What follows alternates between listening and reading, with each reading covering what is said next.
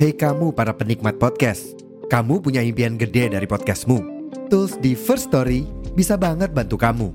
Mulai dari F-Link, Dynamic Audio Insertion, sampai statistik yang komprehensif, semua ada di First Story.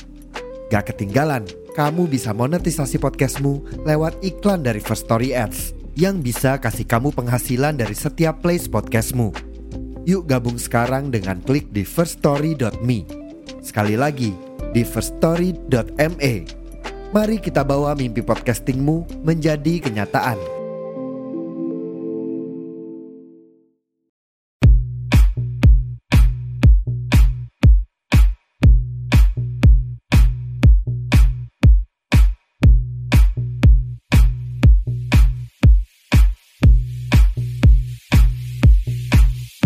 Assalamualaikum warahmatullahi wabarakatuh. Hai Bu Ibu, how are you? It's great to be back right here anyway. I'm so happy, ya. By the way, Bu Ibu, uh, ini udah mepet banget ya akhir bulan September. Gimana perasaannya? Merasa tua banget tanggalnya? Sama dong. Secara nungguin gajian tanggal 1 nanti ya. Well, mudah-mudahan tetap bisa survive ya. Tapi aku yakin sih Bu Ibu di sini smart. Pinter kelola uang kebutuhan keluarga. Begitupun Bu Ibu yang justru di tanggal segini masih merasa kaya raya gitu karena baru aja payday ya. Napasnya tuh masih panjang ya, walaupun tetap ada sih sejumlah tagihan di depan mata. Tapi apa pun itu, harapanku adalah semoga ibu tetap happy, tetap gembira, tetap senang, nggak mikir yang sedih-sedih. Masih banyak drakor penggembira hati yang bisa ditonton sebagai alternatif penghibur di tanggal yang katanya tua ini ya nggak? Jadi ngomongin drakor nih. Iya dong. Ibu-ibu kan nggak bisa hidup tanpa drakor, ya nggak sih? Di episode ini, aku mau share sedikit sebuah drakor yang menarik banget buat ditonton. Apa yuk kira-kira? Yang jelas, ini juga sempat menggemparkan dunia perdrakoran dan dunia permedsosan nih. Waduh, apa ya? Ya udah, tetap di sini aja ya bareng aku Ibu Inung tentunya di podcast Bu Ibu. Podcast Bu Ibu. Podcast Bu Ibu by Ibu Inung. Podcast Bu Ibu by Ibu Inung.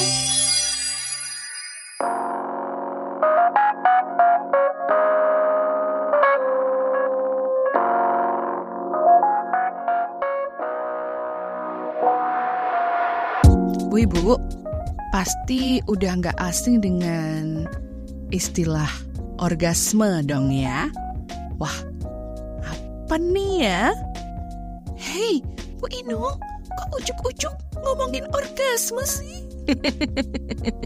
hmm, ketrigger ya Bu ya, ketrigger ya. well, di episode kali ini aku akan jadi konsultan seks. Bercanda, bercanda. no, no, no, no, no. I mean, di episode kali ini aku akan uh, nge-share sedikit sebuah drakor yang ceritanya itu ada hubungannya dengan orgasme.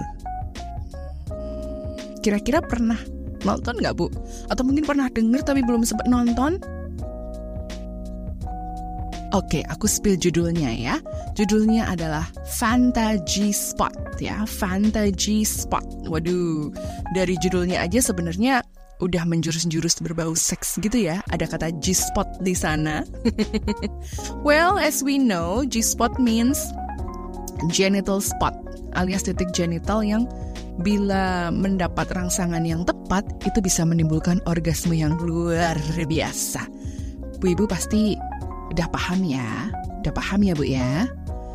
Tapi Bu Inung, kok tiba-tiba ngobrolin ini sih? Kok? Loh, kenapa malu Bu? You are married, aren't you? Justru ini esensial juga buat dibahas ya kan? Terutama sama Pak suami, ya kan? Tapi di sini aku akan share soal drakornya ya. Dan ya emang ada beberapa hal yang relate dengan kehidupan nyata. But first, aku kasih warning dulu ya. Kalau untuk drakor ini tuh uh, ratingnya dewasa ya dan rated gitu. Jadi yang di bawah 17 tahun nggak boleh nonton ya. Justru highly recommended banget untuk bu ibu nonton bareng sama pak suami. Oke, okay, so are you ready? Let's go! Bu Ibu, drakor Fantasy Spot ini nyeritain tentang dua cewek karyawan sebuah perusahaan buku, yaitu Son Hee Jae dan Lee Mina. Nah, dua besti ini tuh punya latar belakang kisah cinta masing-masing. Hee Jae itu dikisahkan udah berpacaran cukup lama, yaitu selama lima tahun. Sedangkan Mina justru nggak mau punya hubungan asmara dengan pria tapi hanya mencari seks partner aja. Ya, macam one night stand gitulah. Nah, uh, mungkin Bu Ibu agak protes ya dengan status mereka ini. Bu Ingo, mereka itu kan diceritakan belum merit, belum nikah, belum berkeluarga. Kok malah drakornya direkomend buat Bu Ibu sih? Yang jelas-jelas udah punya suami, udah punya keluarga. sabar Bu, sabar, sabar. Kenapa aku rekomen ini buat ditonton? Karena ini sebenarnya relatable juga dengan kehidupan bu ibu sebagai perempuan ya. Dan seks itu nggak semata seks, apalagi untuk yang statusnya sudah sebagai suami istri. Karena ya, kalau udah suami istri tentunya butuh intimacy, butuh love, butuh trust, ada perasaan saling gitu ya. Oke, kita balik dulu ke drakornya ya. Jangan banyak protes, Bu. Oke? Jadi aku ceritain ya sedikit tentang drakor ini. Biar Bu Ibu punya gambaran sebelum akhirnya nonton full drakor ini. Oke? Okay? Jadi ceritanya si cewek-cewek ini tuh Hije dan Mina ini dapat tugas dadakan dari bosnya untuk bikin sekaligus nge-host di sebuah podcast yang membahas masalah kehidupan seksual yang berjudul Hit the Spot dari sebuah buku tentang hubungan seksual. Ternyata eh ternyata podcast ini tuh banyak diminati loh. Hije dan Mina dapat banyak respon dari penikmat podcast ini. Mereka curhat tentang masalah kehidupan seksualnya. Lalu Hije dan Mina ini membahas eh, isu-isu uh, seksual mereka itu dan semacam kasih solusi plus edukasi juga gitu. Jadi mereka itu jadi apa ya dadakan sebagai konsultan seks gitu di podcast ini gitu. Menarik sih ini sebenarnya drakor ini karena sex education yang mungkin bagi banyak orang masih dianggap sebagai sesuatu yang tabu buat dibicarakan, tapi dalam drakor ini tuh dikemas, diceritakan dan divisualkan dengan bagus gitu. Apalagi bahasanya ini dilihat dari sudut pandang perempuan gitu ya. Nah, meskipun bisa dibilang Hije dan Mina ini terdengar dan terlihat sangat profesional ngomongin sex education, tapi ternyata kehidupan seks mereka sendiri justru rumit gitu. Hije yang jadi highlight cerita ini nih, diceritakan kan udah pacaran, bahkan hidup serumah sama pacarnya itu selama lima tahun. Tapi menurut Hije ada rasa yang kurang dalam kehidupan seksualnya itu. Hije itu ngerasa dia nggak sepenuhnya satisfied setiap kali berhubungan seks. Lama-lama kayak hanya jadi semacam kewajiban aja gitu loh. Dikala sudah tidak ada hal menarik lagi untuk dilakukan bareng sama pacarnya. Sementara di lain pihak, pacarnya ini merasa baik-baik saja, nggak ada masalah berarti gitu, dan dia puas-puas aja selesai having sex gitu. Dia justru menganggap Hije ini mengada-ngada gitu, dengan uh, apa? Hije kok kayaknya nggak pernah puas gitu, nggak pernah orgasm gitu. Pacarnya Hije itu menganggap uh, Hije itu mengada-ngada karena menurut dia selama berpacaran sama dia, Hije itu nggak pernah komplain, gak pernah ngeluh tentang uh, kegiatan seksual mereka. Dan buktinya kita bisa bertahan sampai lima tahun gitu katanya. Nah, kira-kira nih Bu Ibu, Sampai di sini ada yang relate? Ternyata yang jadi masalah buat Hije adalah dia itu jarang sekali merasakan orgasme ketika having sex sama pacarnya itu. Ketika pacarnya udah orgasme, sementara dia belum, dia mau nggak mau harus ikut menghentikan aktivitas seksualnya itu.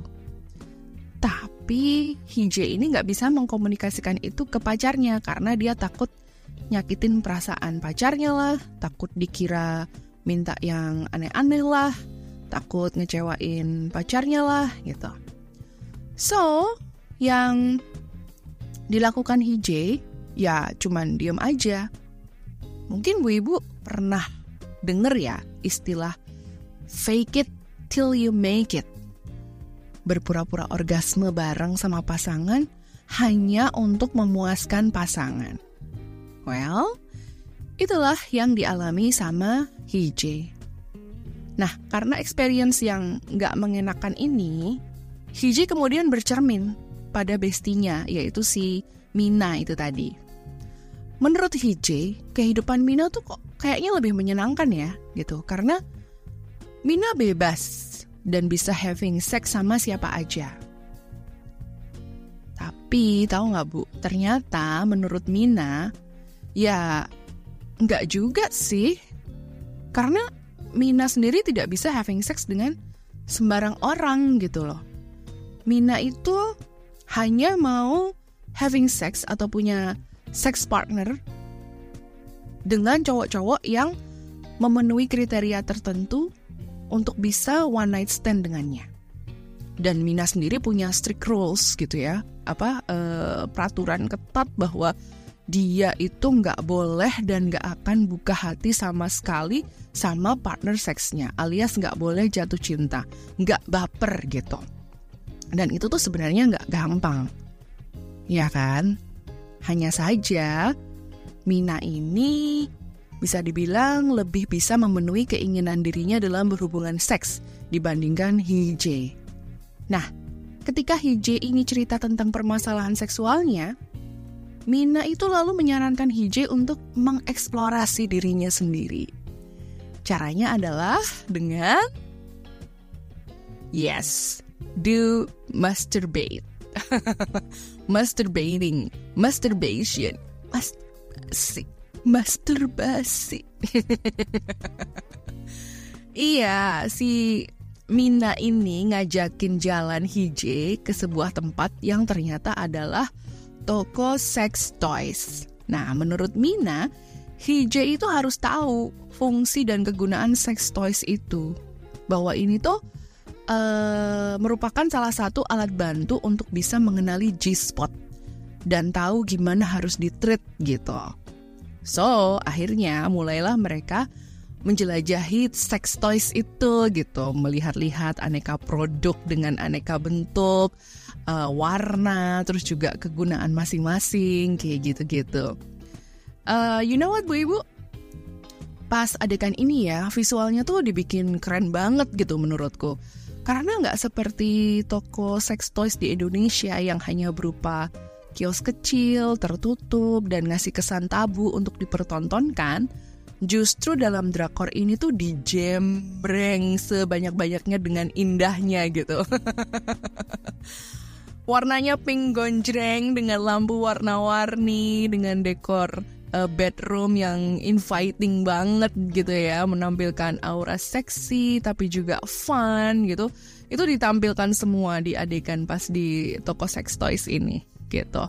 Terus ditambahi dengan ambience toko yang rame pengunjung cewek-cewek gitu.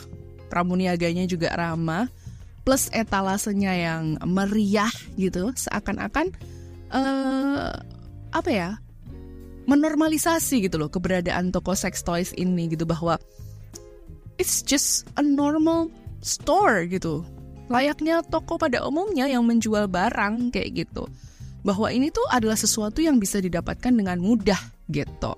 Jadi nggak akan apa ya nggak akan tabu gitu loh. Orang-orang untuk datang ke situ tuh nggak akan tabu kayak gitu. Lalu apakah HJ beli sex toys-nya?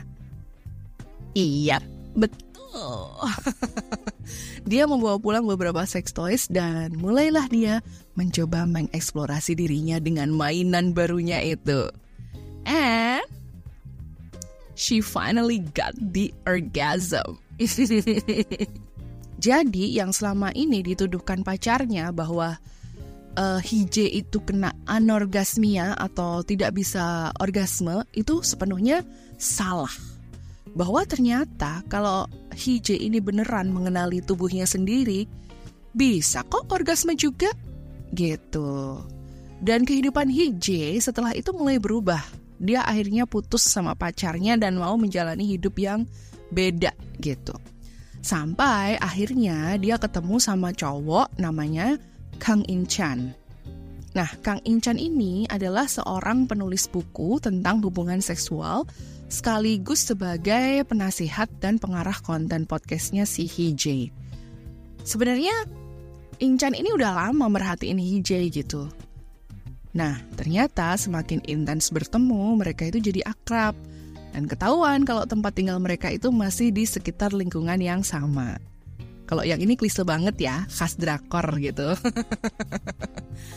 Awalnya mereka berdua ini jaga jarak ya, karena mereka ingin menjaga hubungan mereka itu tetap profesional gitu, tetap dalam lingkup hubungan kerja aja gitu. Tapi lama-lama ya sering ketemu dan akhirnya mereka sempat minum-minum bareng tahu sendiri kan kalau budaya Korea kan kayak gitu ya budaya budaya di Korea Selatan tuh kan uh, minum gitu kan minum soju atau mekju gitu bir gitu gitu nah karena pernah minum-minum bareng nih Tiba-tiba di suatu malam Hije itu terang-terangan ngajakin Inchan buat sleep over gitu ya Buat, eh lo mau nggak ke tempat gue gitu ya Ya udah cibek aja gitu kan. Apakah mereka terus lanjut? Kikuk kikuk ya. Apakah mereka terus lanjut? Uh, QQ gitu kan? Well, yang jelas ada adegan menarik tentang ini, tapi aku nggak mau spoiler ya bu ibu ya. Silahkan cari tahu sendiri ya bu ibu ya. Oke. Okay? Biar nggak ngerusak suasana penasarannya nih. Nah, Bu Ibu, sementara Hije dan Incan ini membentuk love line-nya sendiri, Mina, temennya Hije tadi tuh, justru berjuang untuk tidak baper sama cowok yang bernama Chao Jae. Nah, Mina yang dari awal itu selalu tidak ingin berkomitmen dalam pacaran, tiba-tiba dia mulai second guessing kehadirannya si Chao Jae ini. Jadi ceritanya gini, si Limina dan Chawu J ini gak sengaja terlibat tabrak lari gitu. And then di kemudian hari mereka dipertemukan kembali dalam kondisi sama-sama mencari sex partner gitu. Nah, ternyata UJ ini adalah Mina versi cowok. Jadi 11-12 lah sifat mereka itu gitu ya.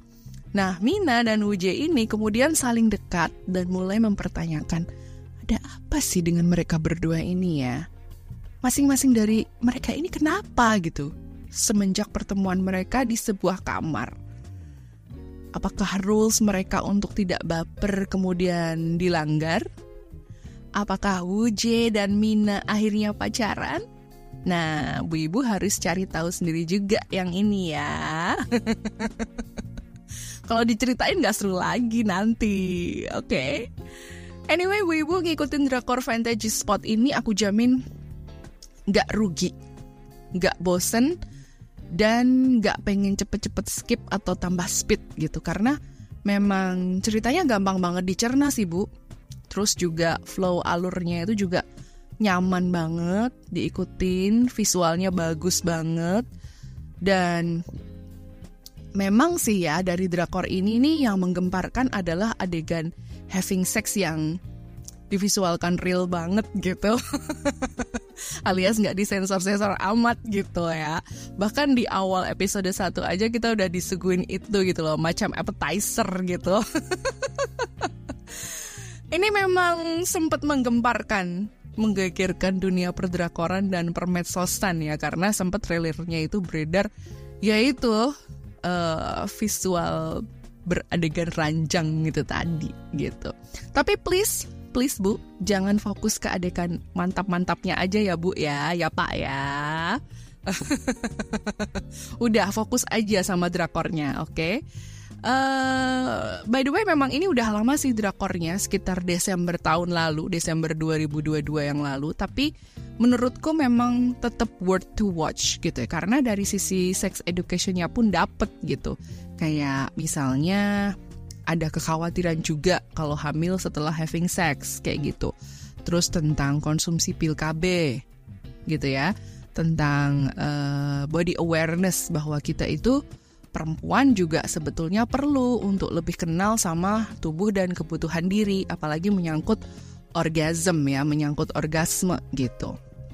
Memang sih kalau di negara kita hal-hal gini masih tabu ya diomongin ya tentang orgasme perempuan, tentang orgasme istri, tentang masturbation gitu, tentang sex toys gitu.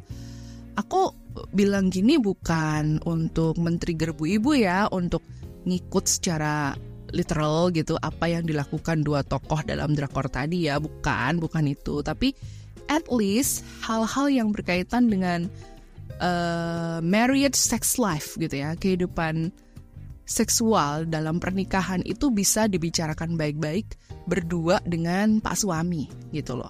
Pak bapak yang dengerin ini juga sebaiknya mulai dengerin kata istri ya tentang perjalanan mantap-mantap kalian itu. Karena ini demi kemaslahatan bersama Pak ya dan demi kenyamanan, kedamaian, kelanggengan rumah tangga gitu ya. Ya, uh, yang jelas ada satu hal juga yang bisa dipetik dari fantasy spot ini menurutku bahwa ketika memang ada masalah dalam hal hubungan percintaan misalnya karena salah satu faktornya adalah seks, solusinya itu bukan dengan berselingkuh gitu karena itu justru malah menimbulkan masalah baru lainnya. Nah, betternya ya cari tahu masalahnya, komunikasikan, diskusikan, dan kalau memang perlu uh, untuk dapat opini orang luar gitu ya, kalau memang perlu datang ke expert, ya datanglah ke expert. Misalnya datang ke konsultan hubungan atau relationship consultant misalnya atau ke konsultan perkawinan atau ke psikolog gitu. Dan kalau memang ada yang harus diobati, ya datanglah ke tenaga medis yang terkait kayak gitu. Jangan mengumbar-ngumbar masalah uh, seksual kehidupan rumah tangga kita ke orang lain atau ke teman atau gimana gitu. Bicarakan dulu baik-baik kayak gitu ya. Oke, Bu silakan cari di platform yang masih bisa muter Fantasy Spot ini ya. Cuma 8 episode kok, nggak butuh lama-lama buat nontonnya. Dan mudah-mudahan bisa terhibur ya dan membantu menggairahkan kembali percikan cinta dan asmara bu ibu dan pak bapak hingga pernikahan bertambah usia. Aduh, sedep. Jangan lupa like dan love-nya untuk podcast ini ya share juga link podcast ini ke mana-mana, oke? Okay? Thank you for having me. I'll see you again on my next episode of Podcast Bu Ibu. Aku Ibu Inong. Have a great day.